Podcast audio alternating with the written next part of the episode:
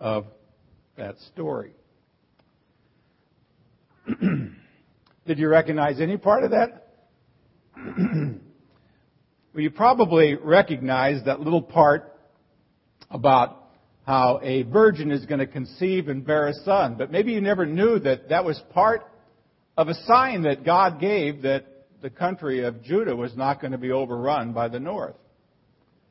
You know, at Christmas time, you often hear some of the same Bible passages over and over, and actually Christians have laid claim uh, to this passage that I just read, at least part of it, uh, as one of the many Old Testament passages, along with Isaiah chapter 9, verses 6 and 7. I mean, this should sound a little bit familiar to you. Isaiah 9, 6 and 7. Uh, For unto us a child is born, to us a son is given. You've heard that part before.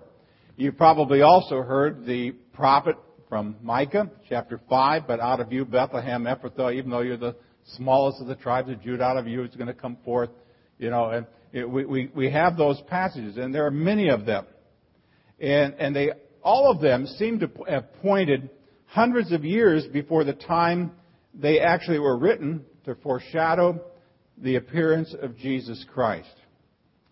Now, in this instance, the idea that a virgin will conceive and bear a child in Isaiah 7:14 that I just read you is seen being fulfilled, of course, in the birth of Jesus when you read Matthew chapter 1. Now, there are a lot of, I guess I'd say, theological points to be scored by immediately focusing on the virgin birth of Jesus. Uh, being born outside the cycle of natural birth enabled Jesus to be untouched by the problem of sin. I mean, it's part of the incarnation that Jesus was actually born a human being. And so, as a sinless uh, person, Jesus could be the Lamb of God that would take away the sins of the world. But just as important as the demonstration of God's power that's revealed by the virgin birth, you know, the same God who created the entire world out of nothing, you know, did the exact same thing by creating a child without the presence of a human father to provide the seed. Now, there's little wonder then that uh, most Christians settle on the use of Isaiah chapter 7 and kind of envision the birth of Jesus. But I, I want to suggest to you, and the reason I read the whole story is that you can also learn a lot if you read this passage in its original 8th century context. I'm not saying that we take this passage out of context. I mean, it still is a prophecy of the birth of Jesus. But I think we can learn a lot if we don't get in the habit of always just pulling Bible passages out and forget what's written around them.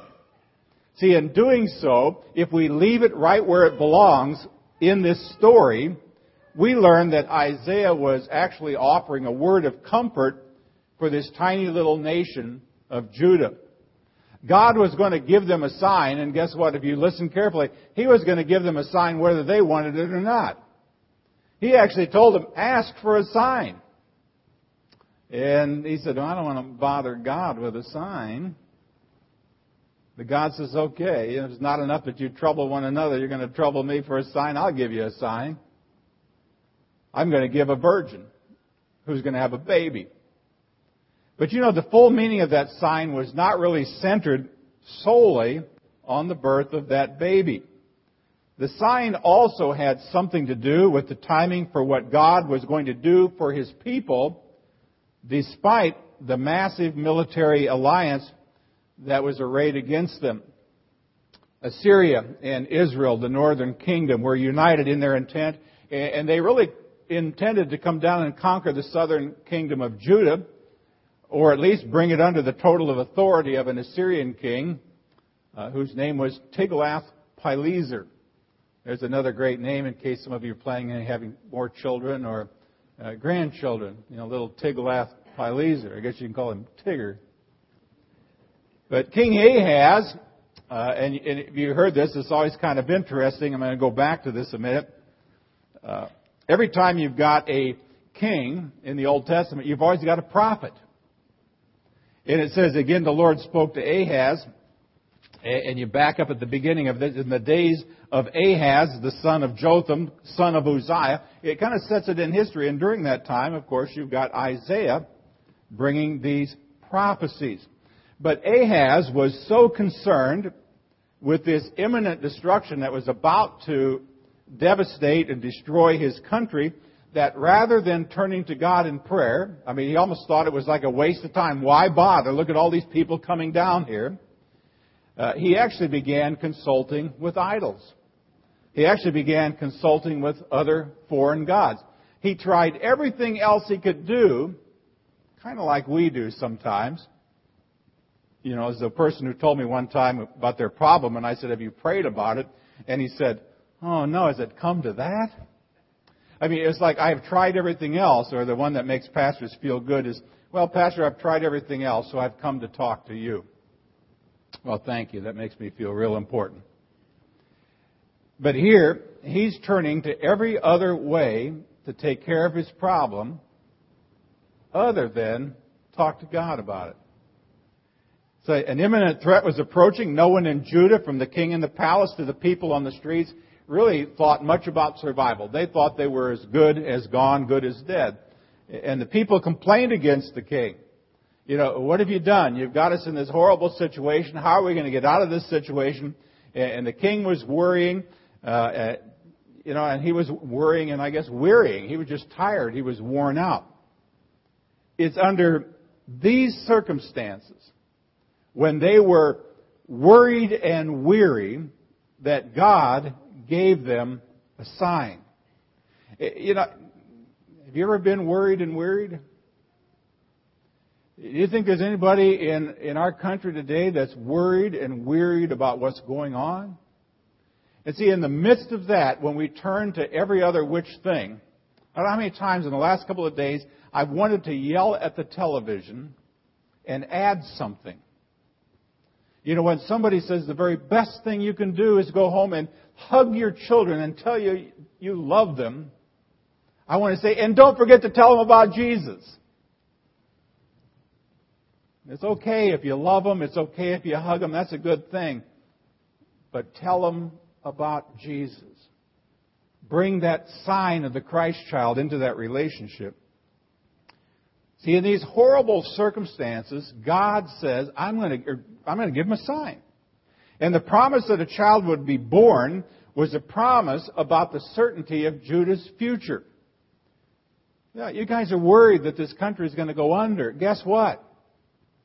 Now, it's going to be here. It's going to be here a long time. In fact, that country is still here today, surrounded by 22 Arab Muslim countries, but it's still here. I mean, the idea of being born of a virgin is a sign of God's power. I mean, the assurance that these two nations about whom Judah seemed to be so concerned, he says they're going to be destroyed before that child ever reaches the age of knowing right from wrong. I mean, it's a sign of God's continuing presence. You're worried about these countries? They're going to be gone. I mean, the name of the child, interesting too. The name of the child was going to be Emmanuel. God with us. Very first church I ever served out of the seminary was Emmanuel Lutheran Church. I thought that was kind of neat. In fact, it kind of broke a string. Nancy and I belonged to a lot of St. John's. It just seemed like I grew up in St. John's. The first place I was teaching was St. John's. The second place I was teaching was St. John's. I thought we, I think we were destined to be a member of St. John's our whole life. But we ended up at Emmanuel. Or sometimes it's Emmanuel with an E, depending whether you want to do it in Hebrew or Greek, if you've ever wondered, by the way. Emmanuel means God with us. You know, that's more than just a name. You know, today we name people all kinds of things, and sometimes those names really don't have much to do with that person at all. You know, some of you know what your names mean. And I think about Nancy means gracious one. I mean, that kind of fits hers her. I think my name means courageous one. I'm not sure if that fits me. You know, some of you have names like that, but I mean, this is a name, Emmanuel, that really means something. It was the promise of God. It was the hope of Judah. And it still is our hope today. You got worries? You're weary of it? You're tired? You don't know what's going to happen next? You don't know where to turn? You don't know what to do? Emmanuel's still here. God with us. See, that's the other angle from which we Christians can consider Isaiah chapter 7. God is with us. Just that plain and simple. God was with Judah when the people faced the Assyrians, and God is with this church, First Lutheran Church, in the face of all of any local calamities, any national calamities, in the midst of any global calamities. He's there in the midst of any family calamities you may or may not have. You know, and, as did Ahaz, I mean, we might be sometimes inclined to put our faith and our federal budget into weapons and espionage and military alliances. But I'd say in the face of all this, every preacher in the land ought to be saying over and over, fear not. God is with us. Going through some personal struggles, God's with you. Going through some job struggles, God is with us. Going through financial dilemmas, God is with you.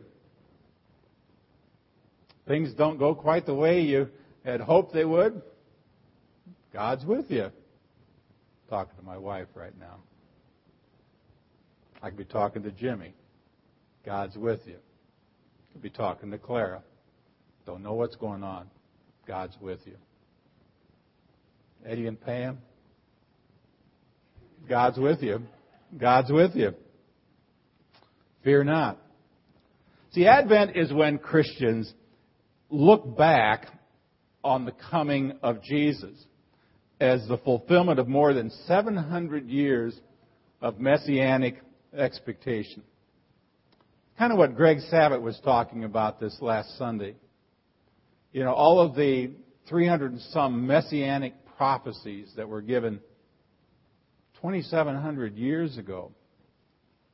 But 700 years before Jesus, they were given. But we don't have to look back at that anymore because all of those 300 plus prophecies all came true. I mean, exactly what he said he would do and be came true. Emmanuel, God with us. However, Advent is also when we look ahead to His second coming. You know, sometimes we don't like to think about that too much. I mean, I would even confess to you sometimes when life is going really good for me, the last thing I really want is for the world to end.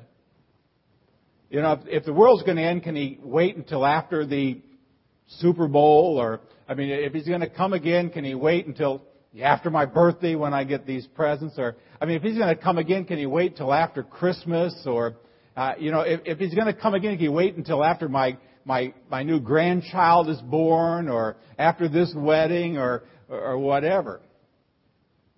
I don't know. Am I the only one that ever kind of thinks that way? Sometimes I think I am the only person that thinks that way. Probably not. But I do look forward to God's second coming. I mean, I've even said it before. There's sometimes I wish it would come before church started.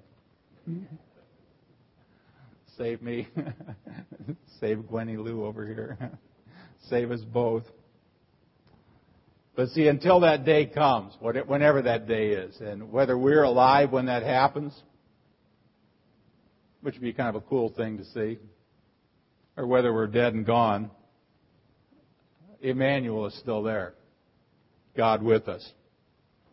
You know, the final words of Jesus actually involved the promise that was wrapped up in his name. I will be with you always. You know, go and make disciples of all nations, for lo, I will be with you always, even unto the ends or the end of this earth. See, with faith in that, that promise, guess what? We can face the uncertainties of any future. You want a sign that that's true? I'll give you one. Emmanuel. Here's your sign. Let's continue on